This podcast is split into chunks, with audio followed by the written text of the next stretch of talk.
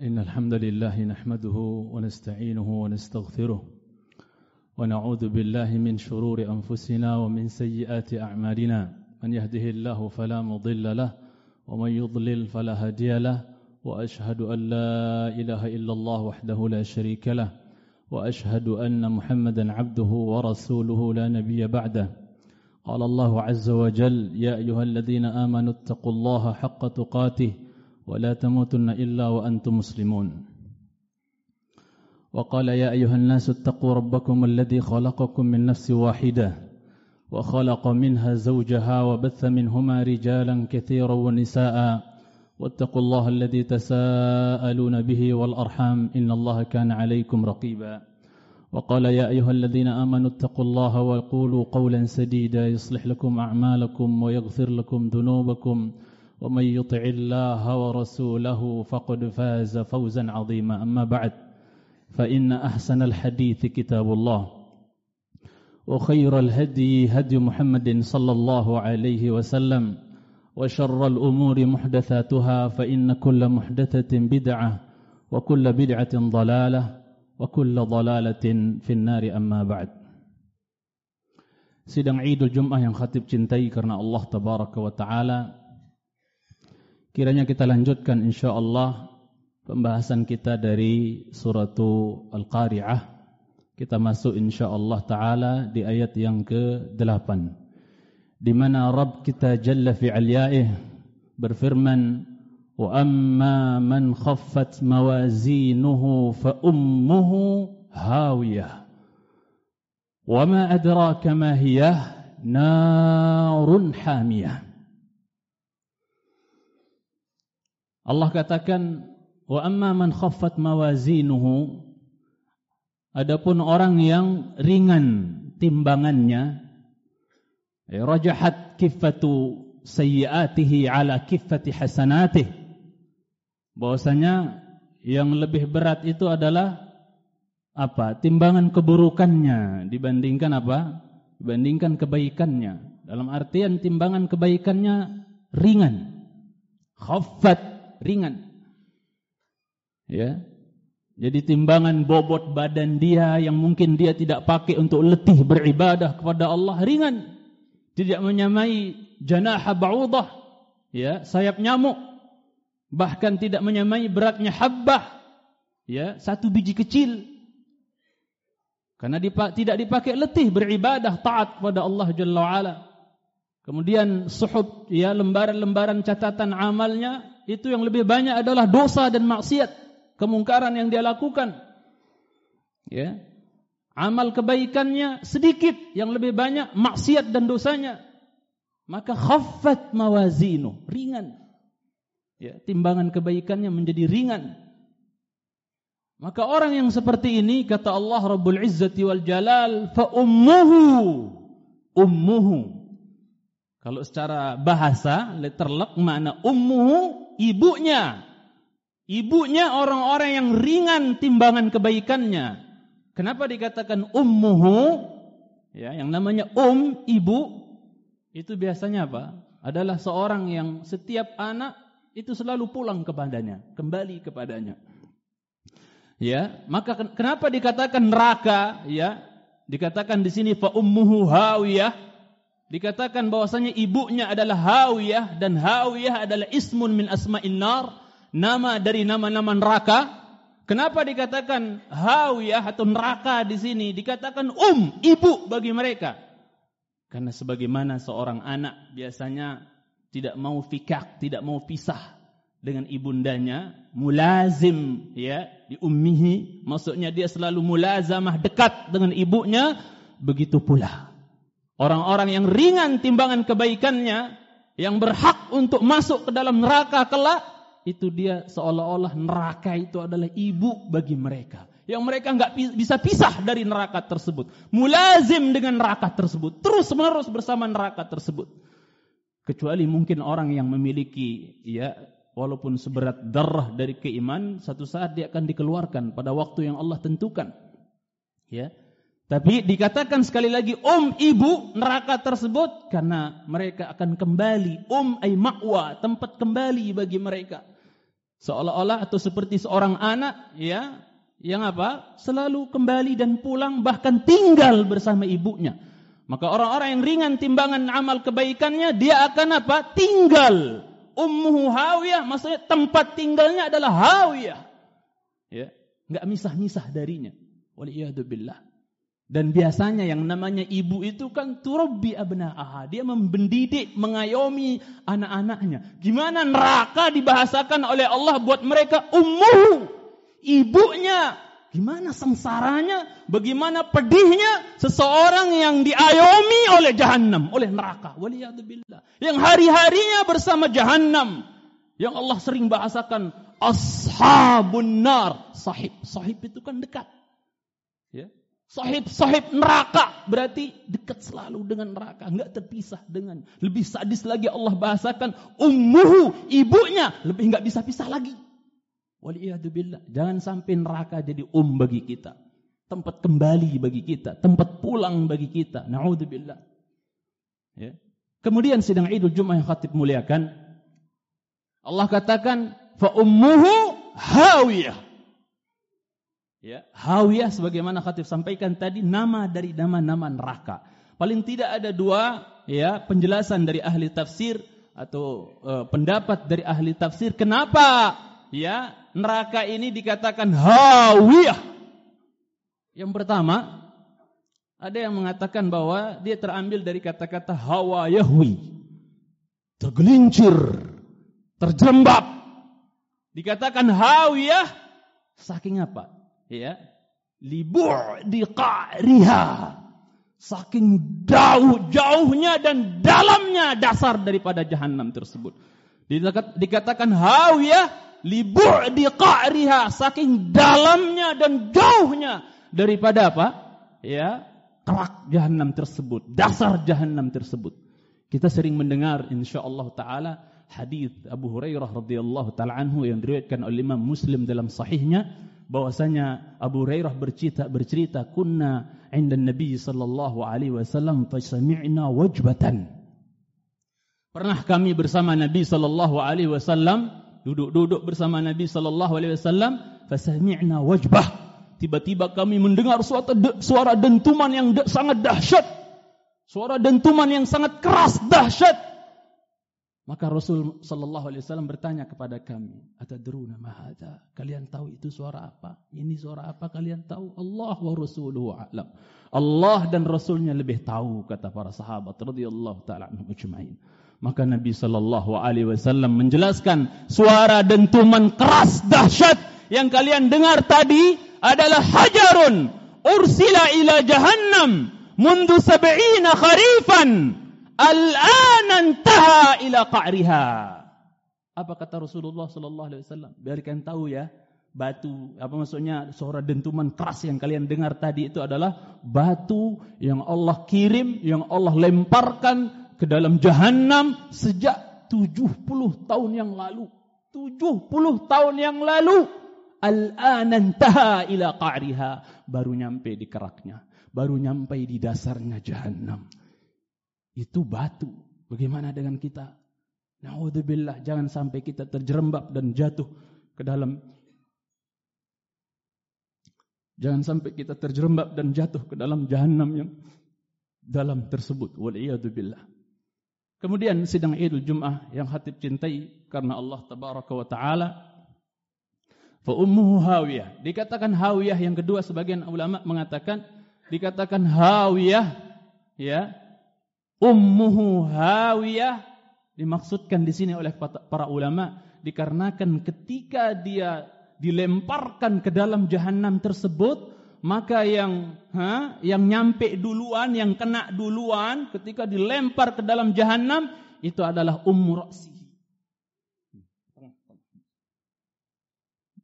seperti seseorang ketika dia keluar dari perut ibunya, dari rahim ibunya ketika dia dilahirkan, biasanya yang keluar duluan. Maka ketika mereka orang-orang yang ringan timbangan kebaikannya tersebut, ya, ketika mereka dilempar ke dalam jahanam, yang Allah katakan fa ummuhu hawiyah, maksudnya yang kena duluan yang dia apa yang ter apa ya maksudnya yang ya yang bersentuhan pertama kali dengan dasar jahanam tersebut itu adalah apa? Ummu ra'si. Terhantam pertama kali, bukan anggota badan yang lain tapi ummu ra'si di sini yang kena duluan pertama oleh terhantam. Waliyadzubillah. Sudah melayang jauh tiba-tiba jatuh. Ya tiba-tiba apa bersentuhan atau terkena dengan apa dasarnya jahanam itu maka apa yang kena pertama kali adalah ummu ra'si tengah-tengah di sini. Bagaimana rasanya? Waliyadzubillah. Naudzubillah nas'alullah salamata wal afiyah nas'alullah salamata wal afiyah kemudian sidang Idul Jumat yang hati cintai karena Allah Subhanahu wa taala. Allah katakan sekali lagi ya fa ummuhu hawiyah. Sekarang Allah bertanya istifham litahwil. Pertanyaan yang tujuannya untuk menunjukkan seramnya mengerikannya dahsyatnya. Apa kata Allah? Wa ma adraka ma hiya. Coba ada yang indah di sini ada yang cakap di sini.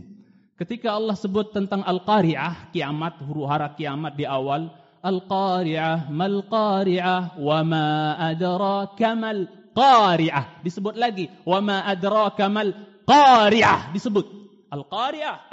Al-Qari'ah. Wa ma mal qari'ah? Apa itu? Wa ma adraka mal qari'ah? Apa yang kau ketahui tentang qari'ah? Langsung disebut. Wa ma adraka mal qari'ah? Disebut langsung. Tapi ketika Allah berfirman ya bahwasanya fa ummuhu hawiyah. Wa ma adraka ma hiya? Enggak dikatakan wa ma adraka mal hawiyah. Enggak. Perhatikan nih, mohon dipahami maksudnya. Kalau menyebut kiamat, qari'ah, seorang yang memekakkan, itu Allah sebut langsung. Al-qari'ah. Wa ma mal qari'ah? Wa ma adraka mal qari'ah? Langsung. Enggak dibilang al-qari'ah, mal qari'ah, wa ma adraka ma hiya? Enggak, enggak kayak gitu. Tapi langsung disebut al-qari'ah, mal qari'ah, wa ma adraka mal qari'ah? Langsung disebut qari'ahnya lagi.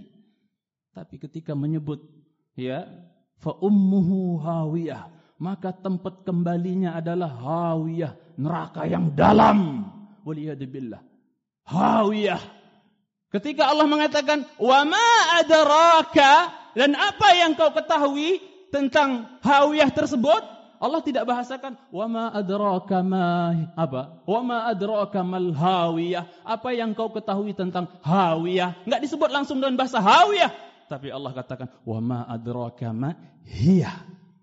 Sebenarnya asalnya wa ma adraka ma hiya. Tapi ini namanya waqf apa namanya? Ini namanya apa na, apa namanya haul waqf atau haus sakt untuk wakaf. Ya, sama kalau kita baca dalam surat apa tu? Surat ya Al-Haqqah وأما من أوتي كتابه بشماله فيقول يا ليتني لم أوت asalnya lam uta kitabi tapi kena waqaf lam uta kitabiyah ya lam uta kitabiyah. Ya. Jadi untuk waqaf. Ya. Maka hak di sini hakul waqf. Ya. Hak usakat nah. Sidang il Jumat yang khatib cintai karena Allah Subhanahu wa taala. Kenapa enggak langsung? Ya. Na apa dikatakan? Naru apa dikatakan? Ummuhu hawiyah. Fa ummuhu hawiyah. Wa ma adraka mal hawiyah? Kenapa enggak disebut langsung? Hawiyah? Karena kalau kiamat itu kan ibaratnya permulaan huru hara. Sedangkan apa? Jahannam itu adalah ending. Enggak perlu capek-capek lagi ngulang-ngulang. Wa ma adraka mal hawiyah? Enggak usah. Karena dia sudah merupakan ending. Langsung saja. Wa ma adraka ma hiya? Apa yang kau ketahui tentang dia? Tentang hawiyah tadi? Ya. Dan di sisi lain juga para ulama katakan, ya Allah Maha tahu hamba-hamba yang saleh, hamba-hamba yang bertakwa. Itu kalau diulang-ulang kata-kata hawiyah itu ngeri, ngeri, ngeri, takut. Allah Maha tahu. Kalau diulang-ulang takutnya hambanya itu masya Allah. Ya, maka disebut sekali saja. Ya. Fa ummuhu hawiyah wa ma adraka ma hiya ya. Sekali saja enggak dibilang wa ma adraka ma kamal hawiyah. Kalau diulang lagi masyaallah hamba-hambanya yang saleh berlebihan ketakutannya nanti. Maka Allah sebut sekali saja. Ini kata sebagian ahli ilmu ya jadi wa ma adraka ma ya hiya ya narun hamiyah dan memang dalam masalah wakaf ini terakhir di khutbah pertama bahwasanya dalam masalah wakaf di sini ada khilaf di antara ulama. Kalau wakaf di wama adraka ma mesti didatangkan haknya, hak wakaf itu. Harus baca wama adraka ma Enggak boleh baca wama adraka ma Harus wama adraka ma dalam keadaan wakaf. Adapun dalam keadaan wasal kita menyambung bacaan ini wama adraka ma hiya narun hamiyah. Ada dua ada dua pendapat di antara ahli ilmu. Ada yang mengatakan dalam keadaan wasal nyambung bacaan ya, kalau jumhur ulama mengatakan tetap didatangkan huruf haknya. Maka kita baca wa amma man khaffat mawazinuhu fa ummuhu hawiyah وما أدراك ما هي نار حامية وما أدراك ما هي نار حامية itu kalau kita mau lanjut dan ini kebanyakan qurra seperti itu sebagian kebanyakan jumhur qurra apa ketika wasal pun tetap disebut haknya wa ma adraka ma hiya narun hamiyah tapi sebagian lagi mengatakan dalam kondisi wasal seperti Imam Hamzah Al-Kisai ya ulama-ulama qurra ya yang lainnya mengatakan sebagian mereka mengatakan kalau kita mau wasal di sini di wama adraka ma narun hamiyah wasalnya caranya wama adraka ma narun hamiyah wama adraka ma narun hamiyah. Ini pendapat sebagian mereka. Aku qul hada wa astaghfirullah li wa lakum wa lisairil muslimin wal muslimat min kulli dhanbin wa fastaghfiruhu innahu huwal ghafurur rahim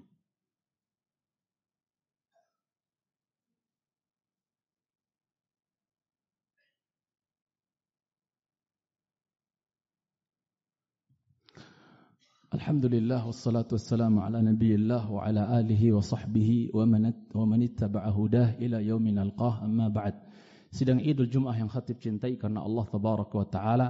Selanjutnya Allah berfirman menjawab langsung.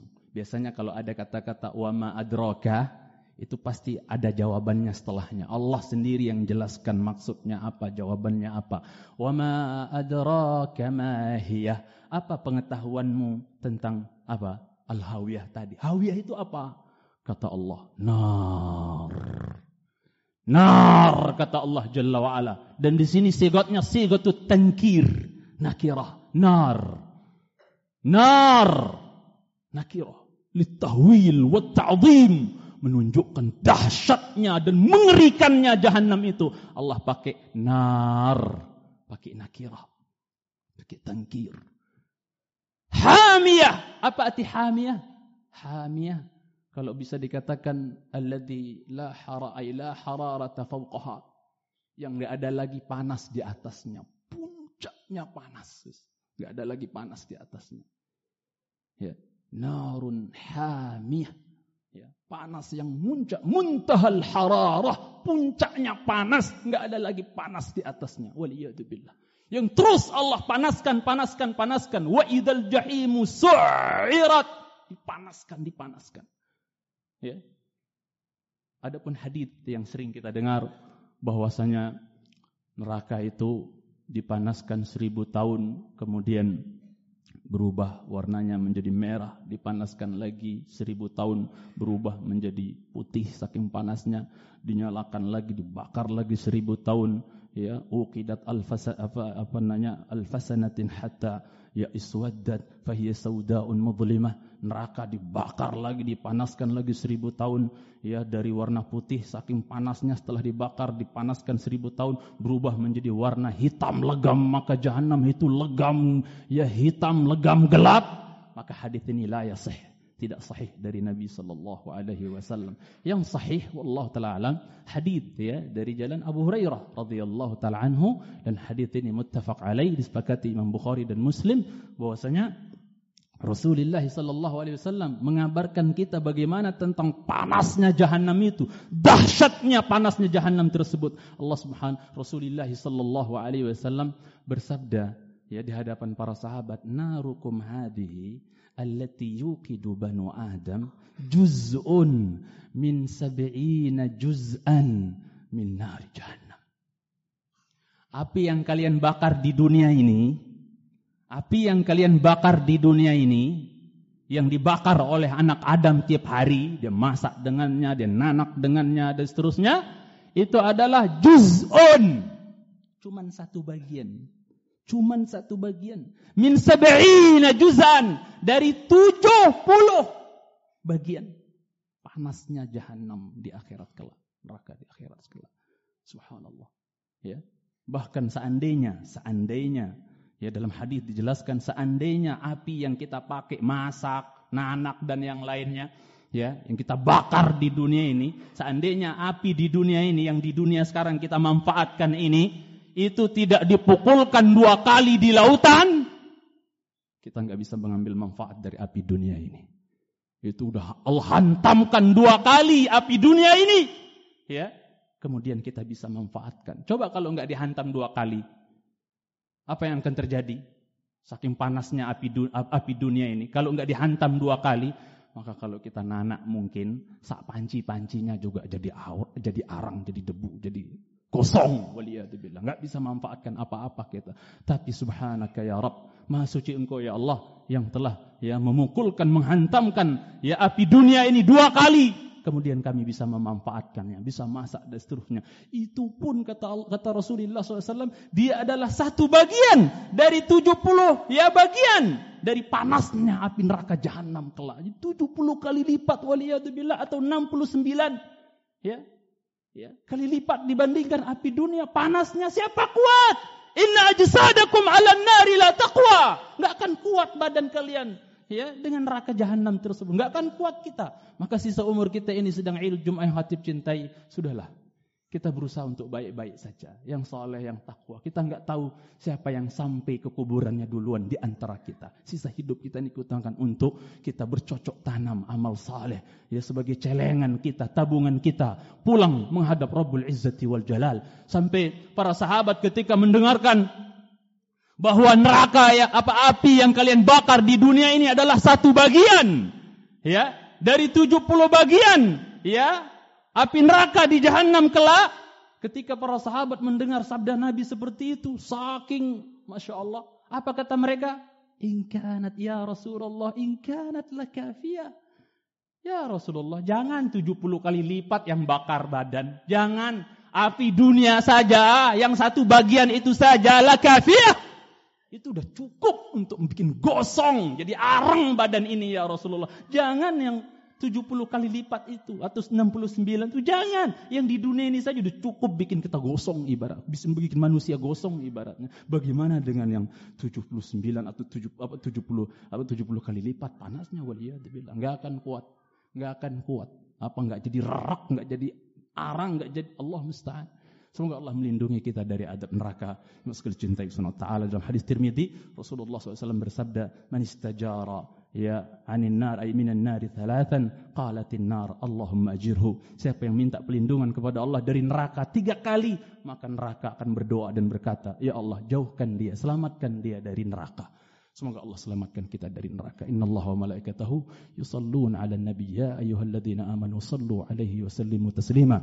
Allahumma salli ala Muhammad وعلى آل محمد كما صليت على إبراهيم وعلى آل إبراهيم إنك حميد مجيد. وبارك على محمد وعلى آل محمد كما باركت على إبراهيم وعلى آل إبراهيم في العالمين إنك حميد مجيد. اللهم اغفر للمسلمين والمسلمات والمؤمنين والمؤمنات الأحياء منهم والأموات. اللهم يا مقلب القلوب ثبت قلوبنا على دينك. اللهم يا مصرف القلوب صرف قلوبنا على طاعتك. ربنا ظلمنا أنفسنا وإن لم تغفر لنا وترحمنا لنكونن من الخاسرين. ربنا آتنا في الدنيا حسنة وفي الآخرة حسنة وقنا عذاب النار. وصلى الله على محمد وعلى آله وصحبه وبارك وسلم. وآخر دعوانا أن الحمد لله رب العالمين أكم الصلاة.